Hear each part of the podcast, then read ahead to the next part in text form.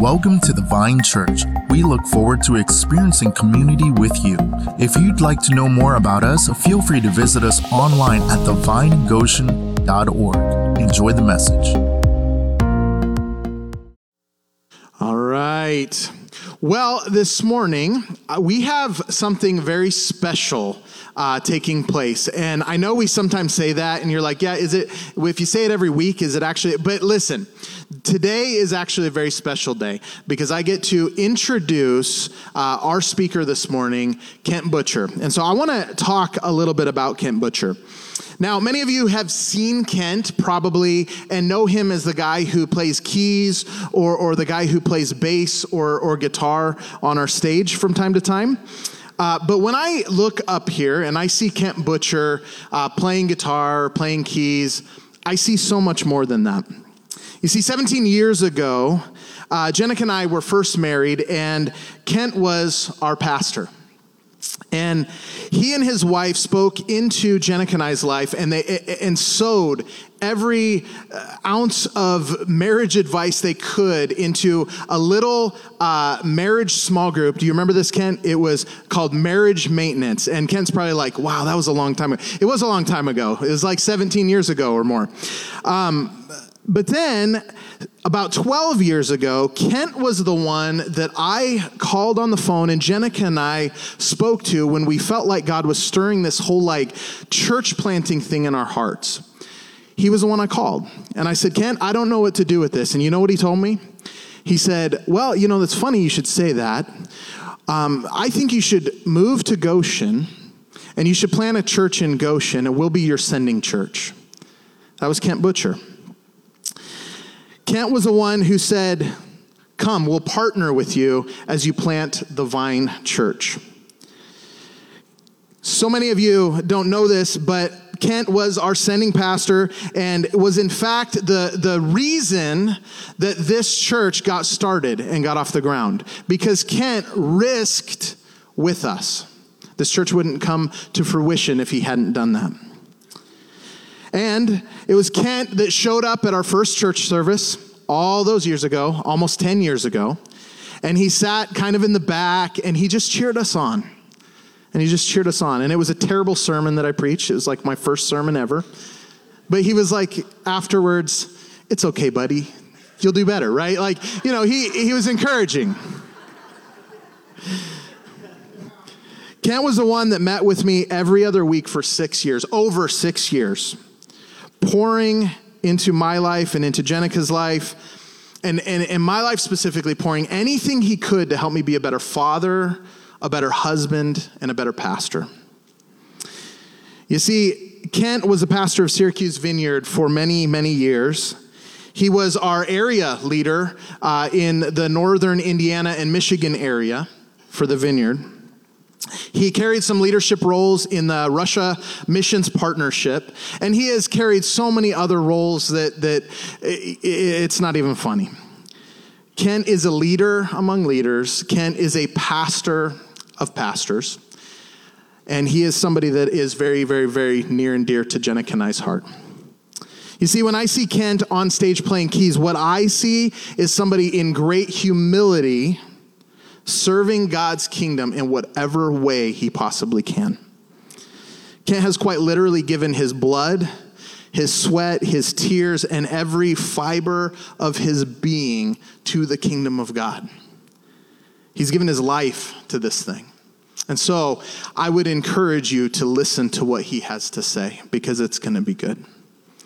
Will you guys welcome my mentor, my pastor, and my dear friend, Kent Butcher.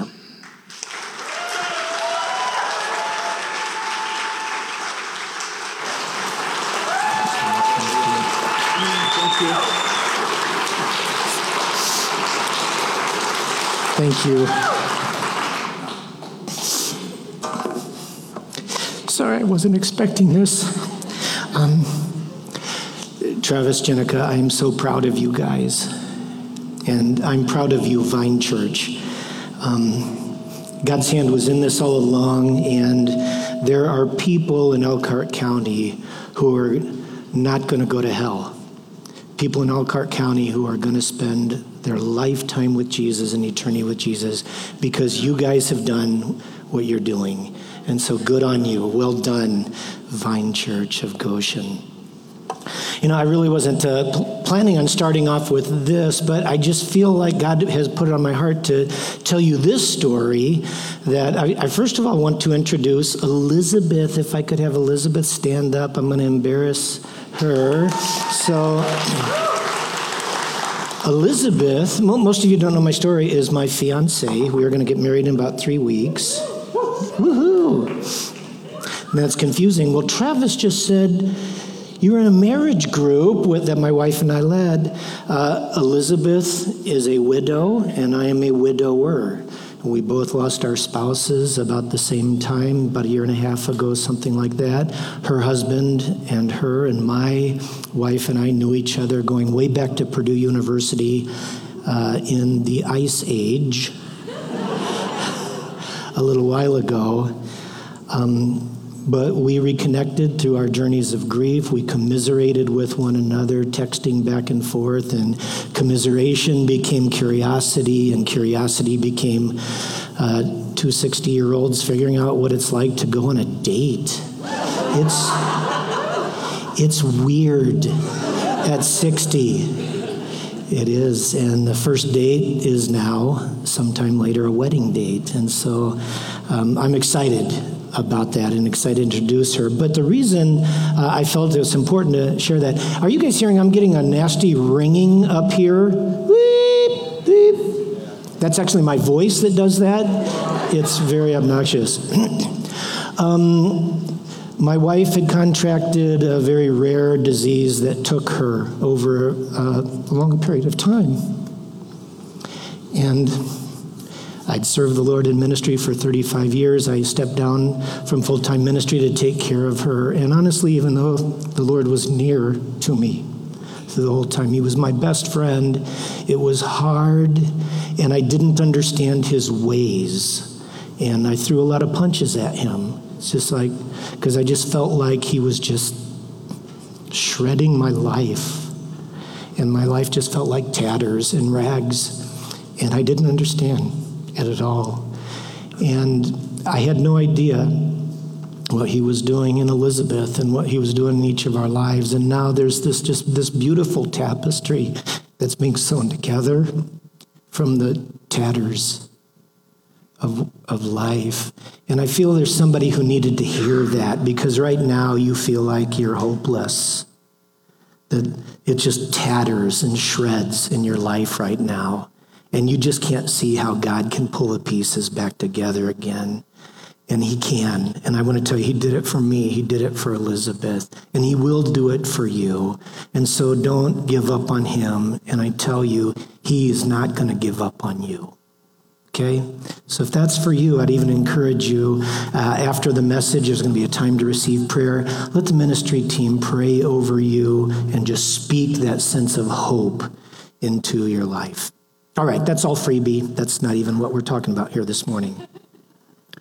Uh, so, some of you will remember a social media craze that some years ago swept across the planet, unfortunately, like a swarm of locusts. And it was the What is Your Real Name questionnaires. Anybody remember those? You know, you'd answer a couple questions. No, none of you are old enough. After answering a few questions, uh, you would be told your real name, like your real Disney princess name or your real zombie character name. I, I didn't know there was a difference between the two, but apparently there is. Or you'd be told your real superhero name or your real supervillain name. And so I took that last test, and oddly enough, my real supervillain name was Stay Puft the Marshmallow Man. I. I don't even know what that means, but it doesn't seem like a supervillain to me. Well, anyway, I think the idea behind these questionnaires was this that the name that gets slapped on us says something about how we fundamentally see ourselves. The name that gets slapped on us has something to do with how we fundamentally see ourselves. And in this message that the Lord put on my heart for this morning, in our passage in Luke 8, uh, we're going to see Jesus administrate one of these, what is your real name questionnaires. And Jesus' questionnaire provides us with an opportunity to take a look in a mirror and see if there are some names that have been slapped on how we see ourselves. And so I'm going to pick up in uh, Luke 8, verse 26. And uh, this is what I like to do things. Let's read this out loud together. Out loud together. All right.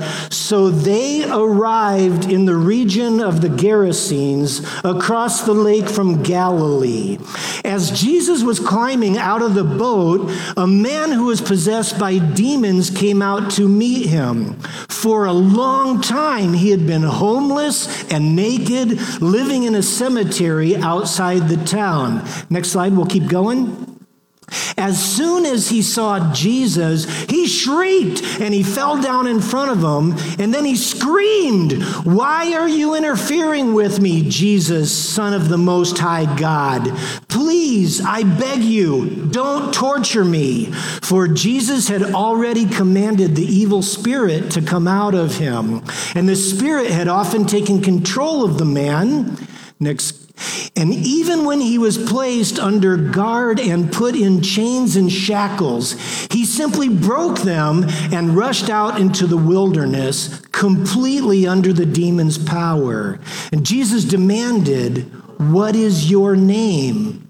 Legion, he replied, for he was filled with many demons. So there we have it. Jesus what is your real name questionnaire. Now, think about this for a second. If we pause to ask the question, who was Jesus talking to when he asked, Who is your name? Was he talking to the man or was he talking to the legion of demons in the man? Well, if we did, I'm sorry? The legion. So listen to this. If we dig down into the grammar of the original language here, we'll discover that Jesus addressed his question to the man to the man. He says, What is your name? Say your masculine singular for all you grammar nerds. Masculine singular.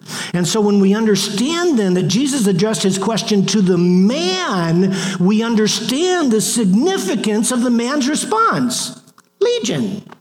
That's who I am. That's my name, Legion. So here's the punchline, and don't miss this.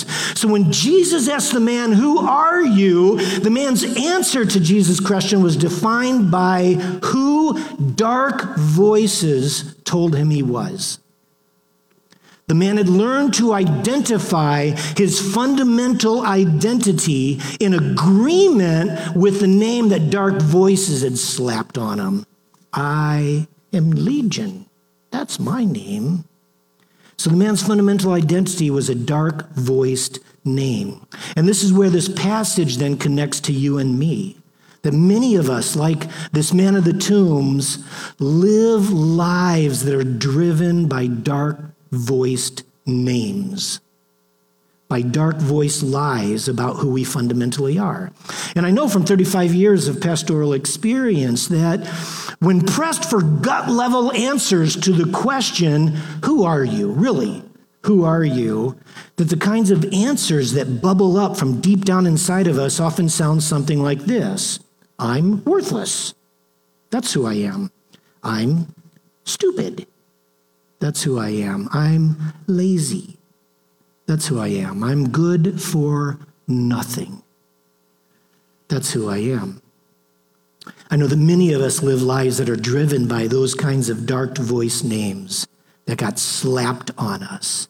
And so here's what I want to do right now. I want to pause for a moment for each of us, just kind of in our own sacred space right now, to ask the Lord to show us if there are any dark voiced names that got slapped on the core of our being. And so I want you to ask the Lord just right now to show you your honest answer to the question, you know, Lord, what are the lies I believe about who I really am? So I'm just going to leave you about 30 seconds or so of space. Just ask that question of the Lord.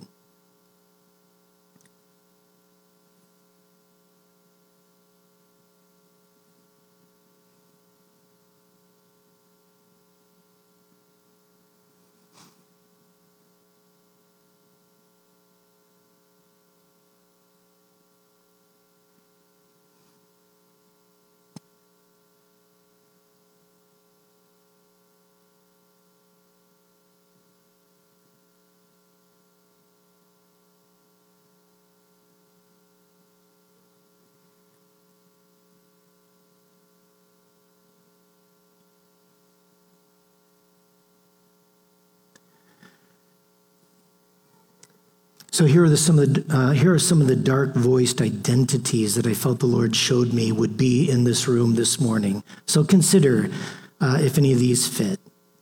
Uh, I'm ugly. I'm unlovable. I'm unlikable. I'm invisible. I'm unnoticeable. I'm a failure. I'm never going to amount to anything. I'm a disappointment. I'm not good enough. I'm a poor excuse for a man. I'm a poor excuse for a woman. I'm a terrible mother. I'm cheap trash. I'm a slut. I'm unwanted. I'm a mistake. I'm defective. I'm crazy. I don't belong. My family would be better off without me. I'd be better off dead. So take note if any of those feel like, ah, oh, that is exactly what is written across my heart. And just we'll hold on to that for just a little bit, okay? If it sounds familiar. All right, so if it does sound familiar, let me ask this question Who told you that's who you are? Who told you that? It was a dark voice. It was a dark voice. Now you might object. Oh, wait, Kent, it sounds like you're saying this dark voice was a demon, but it, it, was my dad who said I'm worthless. It was my mom who said I'm fat. It was a sibling who told me I'm stupid. It was my best friend. It was a teacher. It was a coach. It was my ex. It was myself. But it was a person who told me that's who I am, Kent, not a demon. Fair enough, I understand. But listen carefully to what I'm about to say because you'll misunderstand this message if you misunderstand this. Am I saying that our dark voices come from a demon? Well, not necessarily. I'm just saying it doesn't come from Jesus. It doesn't come from Jesus. It wasn't Jesus who said, This hideous name is who you are. It was a dark voice that told you that. It was maybe another person's dark, dark voice. It was maybe your own dark voice. I don't know whose dark voice it was you believed when it told you that's who you are. I only know that it wasn't the voice of Jesus who slapped that name on you. And Jesus, by the way, wants to erase that name from you.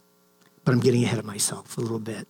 So let's go to our story of the man in the tombs. And here we're going to get a sneak peek into the kind of behaviors that we will often choose when our lives are being driven by these dark voice names that got slapped on us. And so some of these behaviors, if they don't make sense to you, then it's probably not you, but some of you will immediately recognize yourself in some of these dark voice driven behaviors. And so in our passage, we saw that the man man of the tombs had this kind of this complex of behaviors that sounded like this. He was living life homeless and he was naked and he was in a cemetery outside the town and he often rushed out into uh, the wilderness. And so we might recognize these kinds of dark voice driven behaviors in ourselves in a number of ways. So, first of all, in his naked exposure, excuse me, I keep stepping, uh, spitting.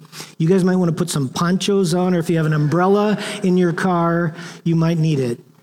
Uh, so, first of all, in his naked exposure, the man of the tombs was in a condition of boundaryless vulnerability. Say boundaryless vulnerability. Say it 20 times super fast. All right, that's hard to do. So think about this. If you're living life out in the wilderness and you are completely naked, that's really stupid. All right, it makes for stupid reality TV, but it actually is really stupid in real life, right?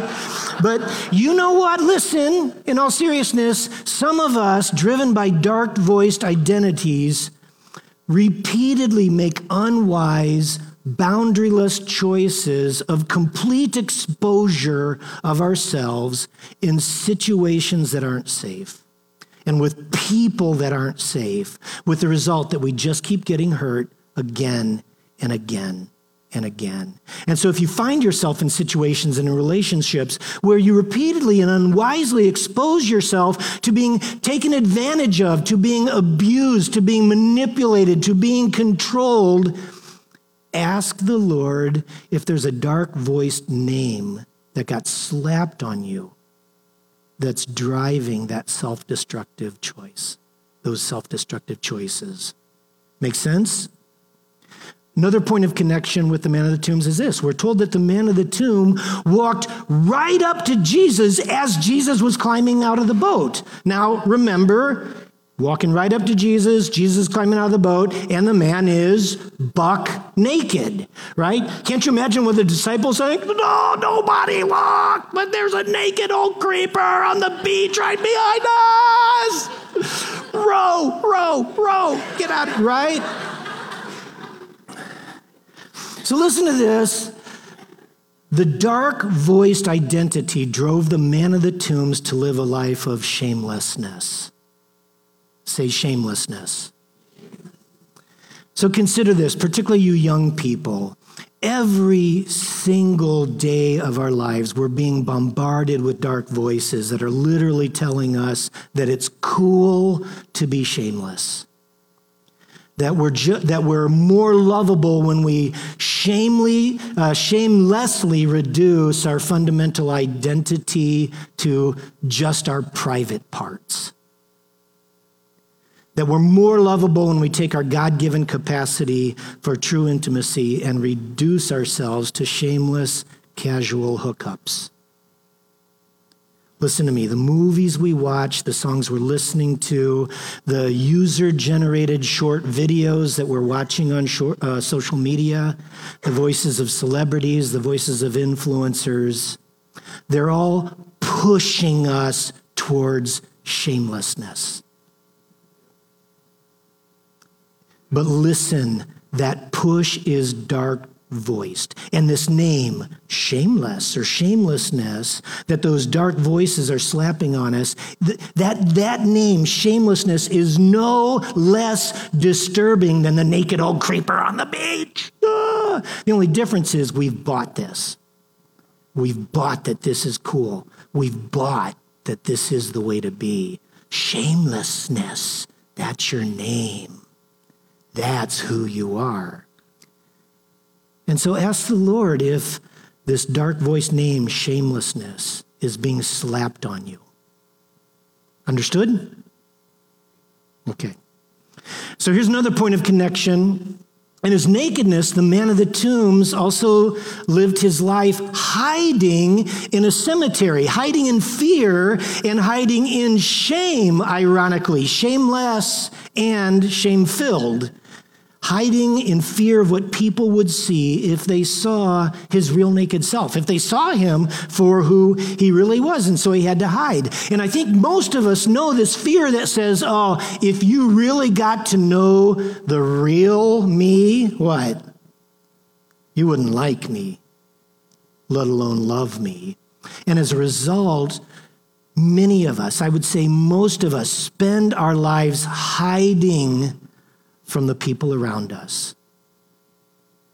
Hiding from our spouses, the person that we sleep six inches away from in the bed every night, hiding from our families, hiding from our children, hiding from our best friends, because we're just so ashamed that if they really see who I really am, they won't like it.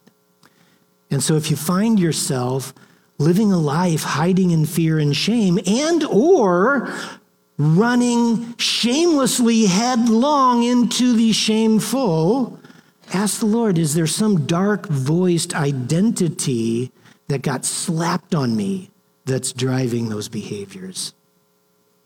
Say fear and shame and shamelessness. We said that one. I, I, made you say that one twice. Let's go back to it. Now we have to say all of them twice because I just feel out of balance. Okay. All right, another point of connection with the man of the tomb's behavior, uh, these behaviors of living homeless in a cemetery out in the wilderness, is this that when our lives are driven by dark voiced names that got slapped on us, it will show up in repeated relational distance relational distancing and relational breakdowns and strained and broken family relationships, broken friendships, and in social isolation and consequent feelings of loneliness. And so, if you see in yourself this pattern, this repeated pattern of fractured relationships, say fractured relationships. All right, if you see this as a pattern in your uh, life, ask the Lord, is there a dark voiced name that got slapped on me that keeps driving me away from people, that keeps driving me away from others? Understood? Okay, all right. I do need some feedback just to make sure I haven't lost you. All right. Another point of connection with the man of the tombs. And in his choice to live, again, in a cemetery outside of town, uh, life in a cemetery provided this isolated man with the illusion of being in relationship without the actuality of being in a relationship. Let me say that again because I think you didn't get it. The cemetery provided him with the illusion of being in relationship without the actuality of being in relationship. He was in community in his cemetery with all of his cemetery buddies all the time, but there was no actual exchange of life in his so called community.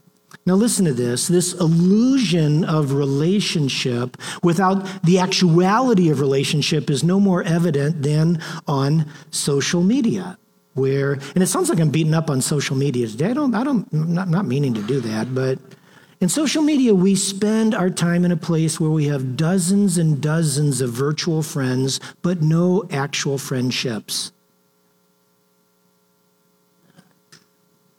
Did you hear that?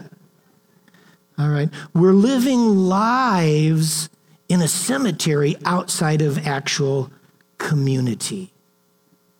And it just provides us with the illusion of relationship without the actuality of relationship. And so, if you recognize in yourself that, like the man of the tunes, you live your life in virtual community instead of actual community, well, ask the Lord, is there something behind that? Is there a dark voiced name that got slapped on me that is causing me to choose the illusion rather than the actuality. Make sense? Okay. Another point of connection with the fact that the Manitoons lived in a cemetery is this that when our lives are driven by dark voiced identities, we may identify with death then more than life. Despair hangs over us like a low grade headache. We'll live lives of self destructive behaviors and entertain suicidal thoughts, and fantasies.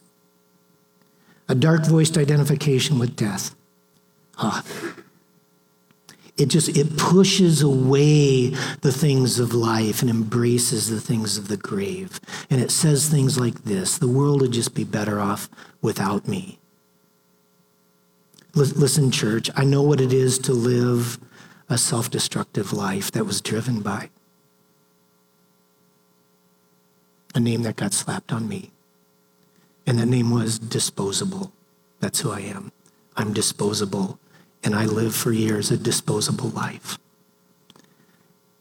I know what that is. And I also know what it is to be set free by the voice of Jesus.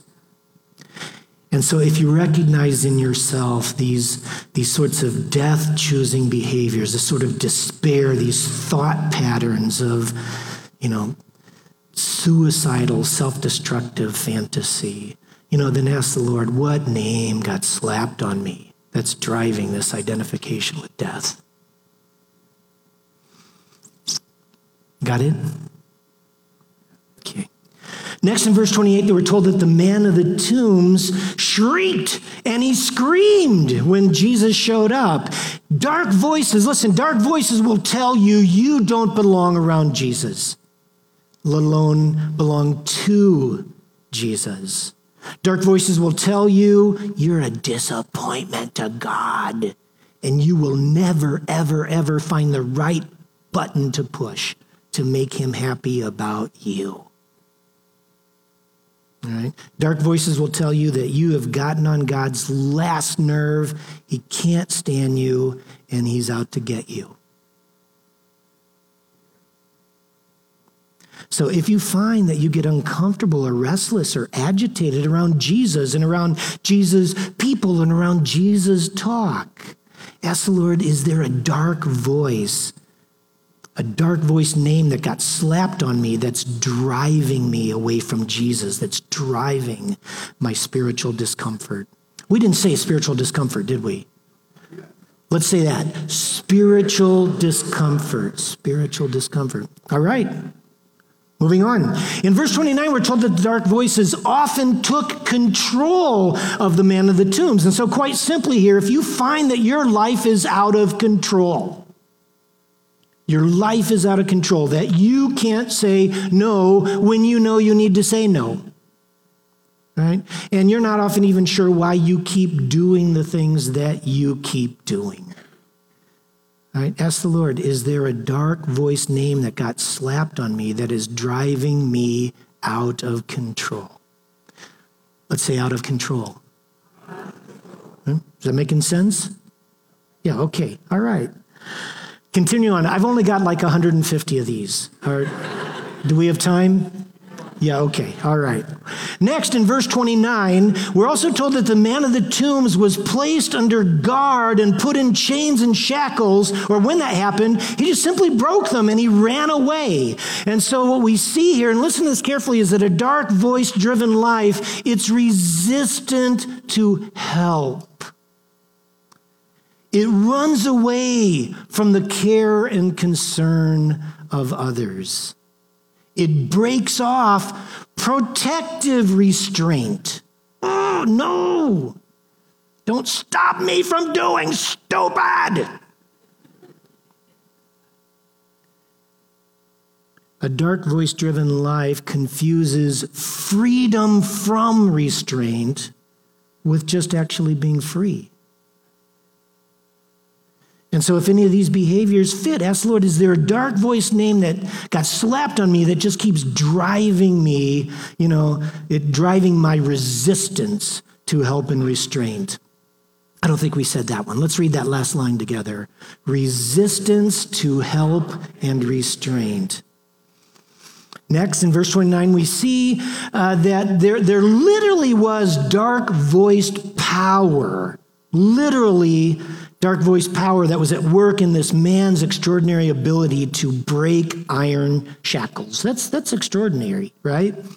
Uh, and I, I suspect it's unlikely that any of us can relate to that. I don't know. Anybody want to raise your hand and say, oh, yeah, I do that all the time? all right. One person. all right. So, probably most of us actually don't know what that sort of dark voice power is like when it's at work in our lives. But I do know this that we can probably all relate to that behavior, or many of us.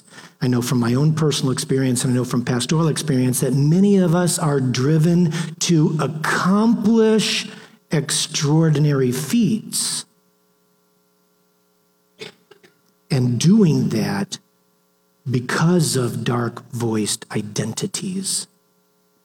All right, let me explain in case that doesn't make sense. Let's just say that deep down inside, you have a voice telling you that you are good for nothing and you are never going to amount to anything.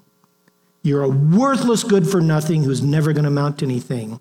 Well, in response to that, there are many of us who live our lives in slavish subjection to proving that voice wrong. Right?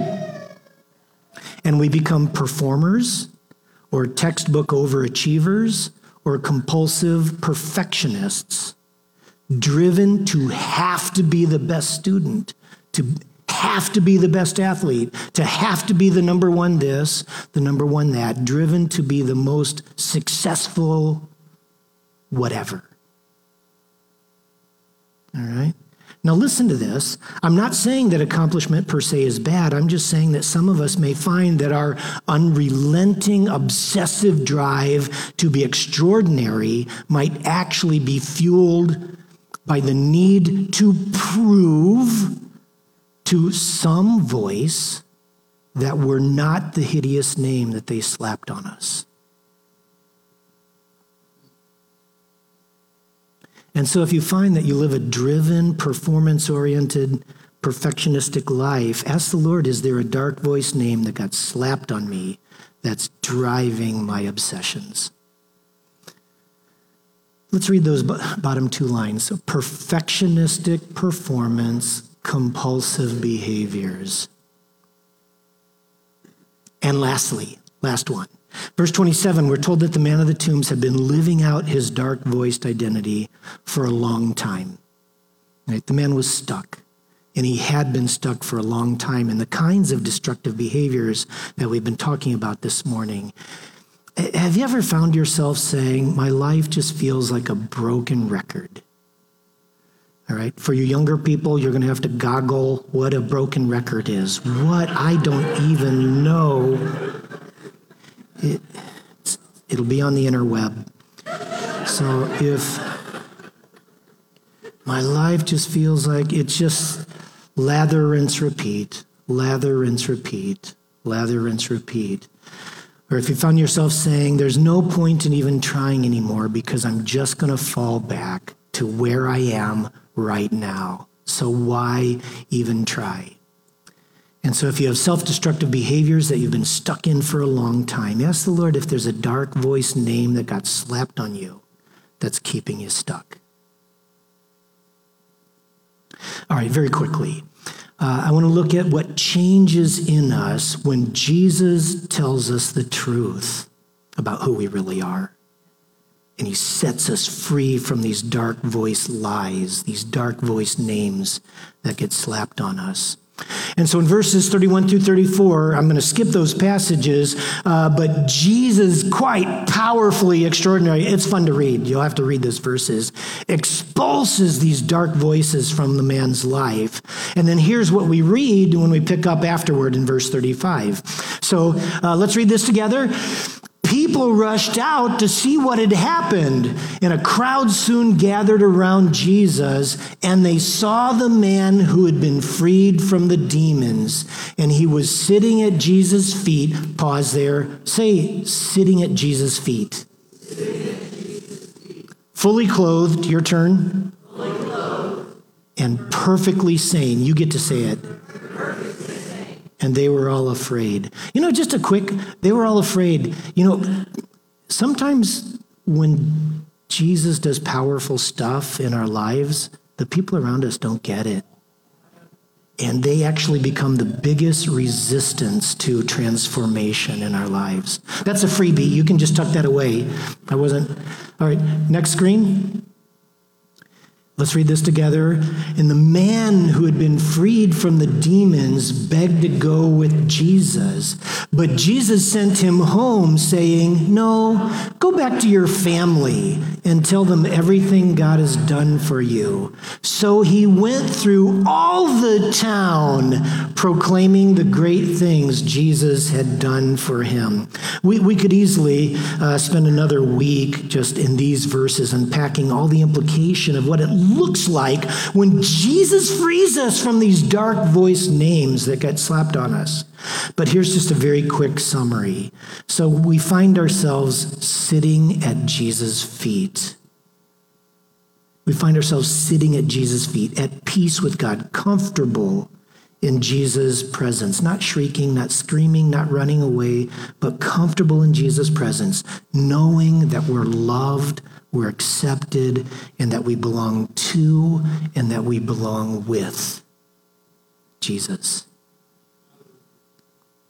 Peace with God. Let's say that. Peace with God. Second thing we find when Jesus erased dark names over us, we find ourselves in our right minds. All right, holy us, thinking true thoughts about, oh, I'm sorry, I jumped ahead. Cleansed from shame and freed from shamelessness. All right, fully clothed. The man was fully clothed at Jesus' feet. So let's say that together cleansed from shame and freed from shamelessness. Third point now When Jesus sets us free from dark voice names, we find ourselves in our right minds. We're, we're wholly us. We're, we're thinking true thoughts about God. We're thinking true thoughts about ourselves.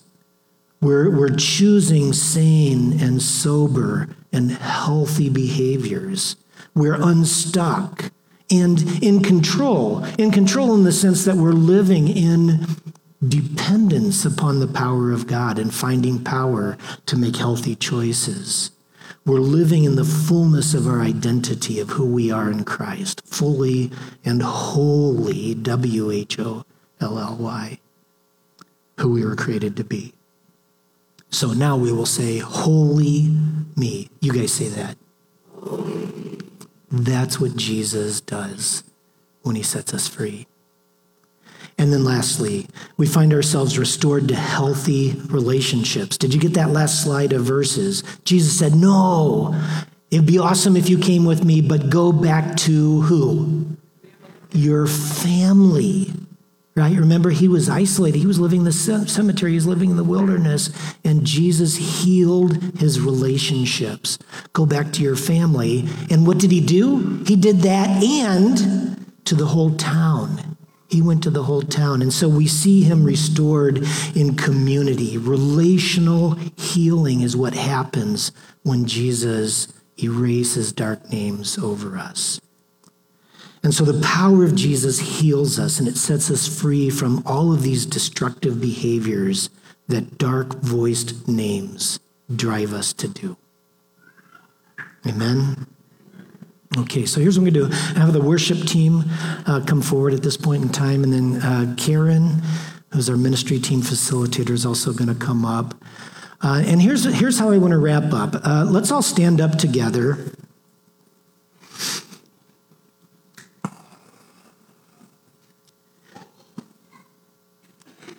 And what I want to do is just uh, let me let me just set it up. I'm going to provide you a minute to just uh, get alone with the Lord again and provide Him once again an opportunity just to reveal to you if there's been a dark voice name that got slapped on your heart.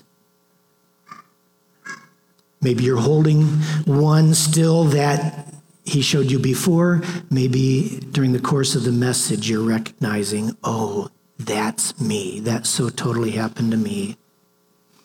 And we're going to hold that up uh, before the Lord. But I want to give Karen a moment right now because the as the prayer team was praying uh, before the service, there's some more things that the Lord's wanting to do.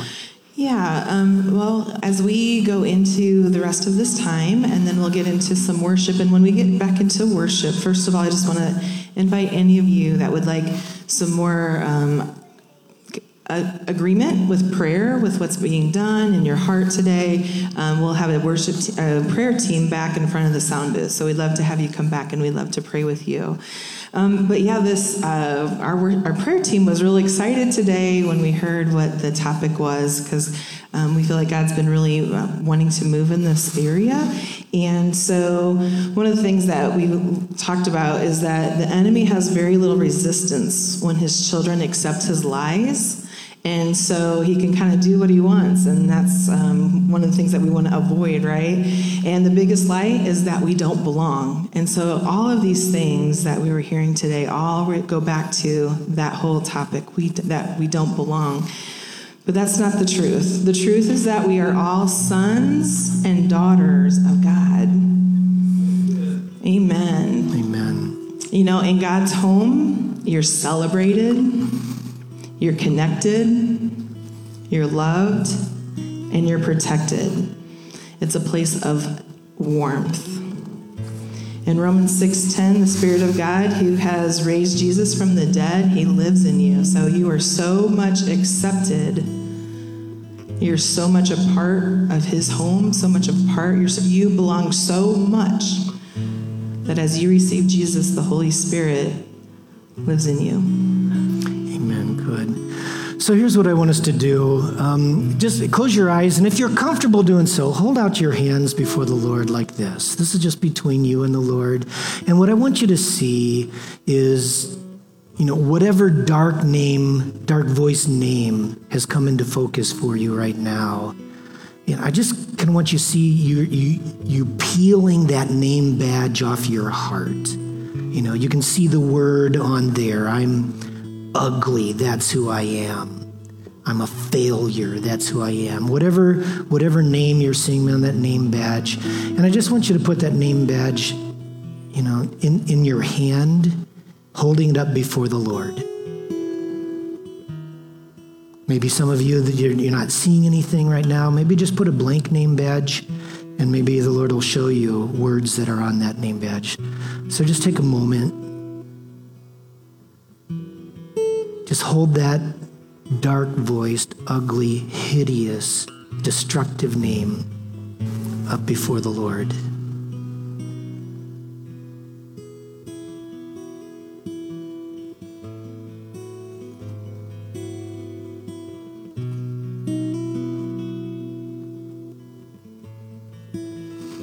And I think the Lord is going to actually show you what He wants to do with that name, what He wants to do with that name badge.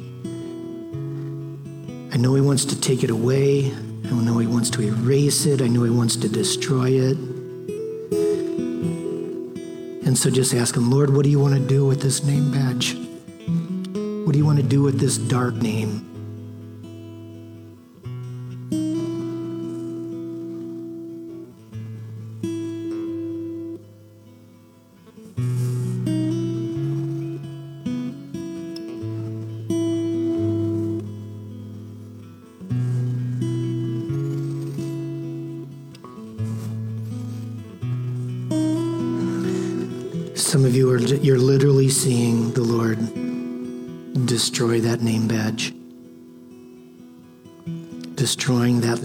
That was written over your heart.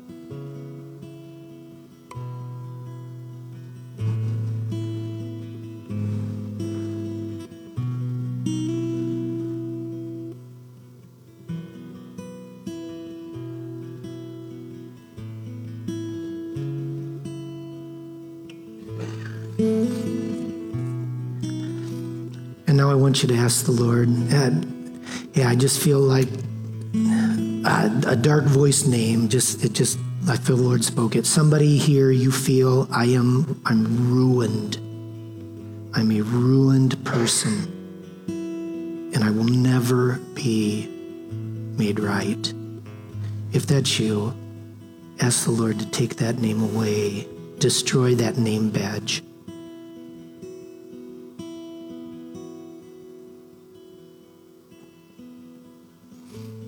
All right, now we're just going to ask the Lord, Lord, give me a new name. Replace that name with what is true, with what you've said. And I think some of you are actually going to see the Lord write a new name, a new name on a name badge. He's going to He's going to slap that on your heart. He's going to tattoo it on your heart. He's going to burn it on your heart. A true name.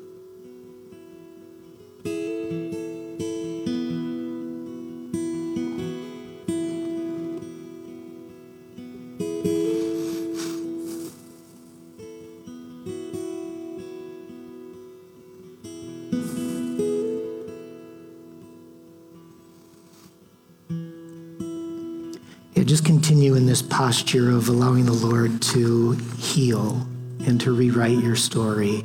And Jordan's going to lead us in a closing song.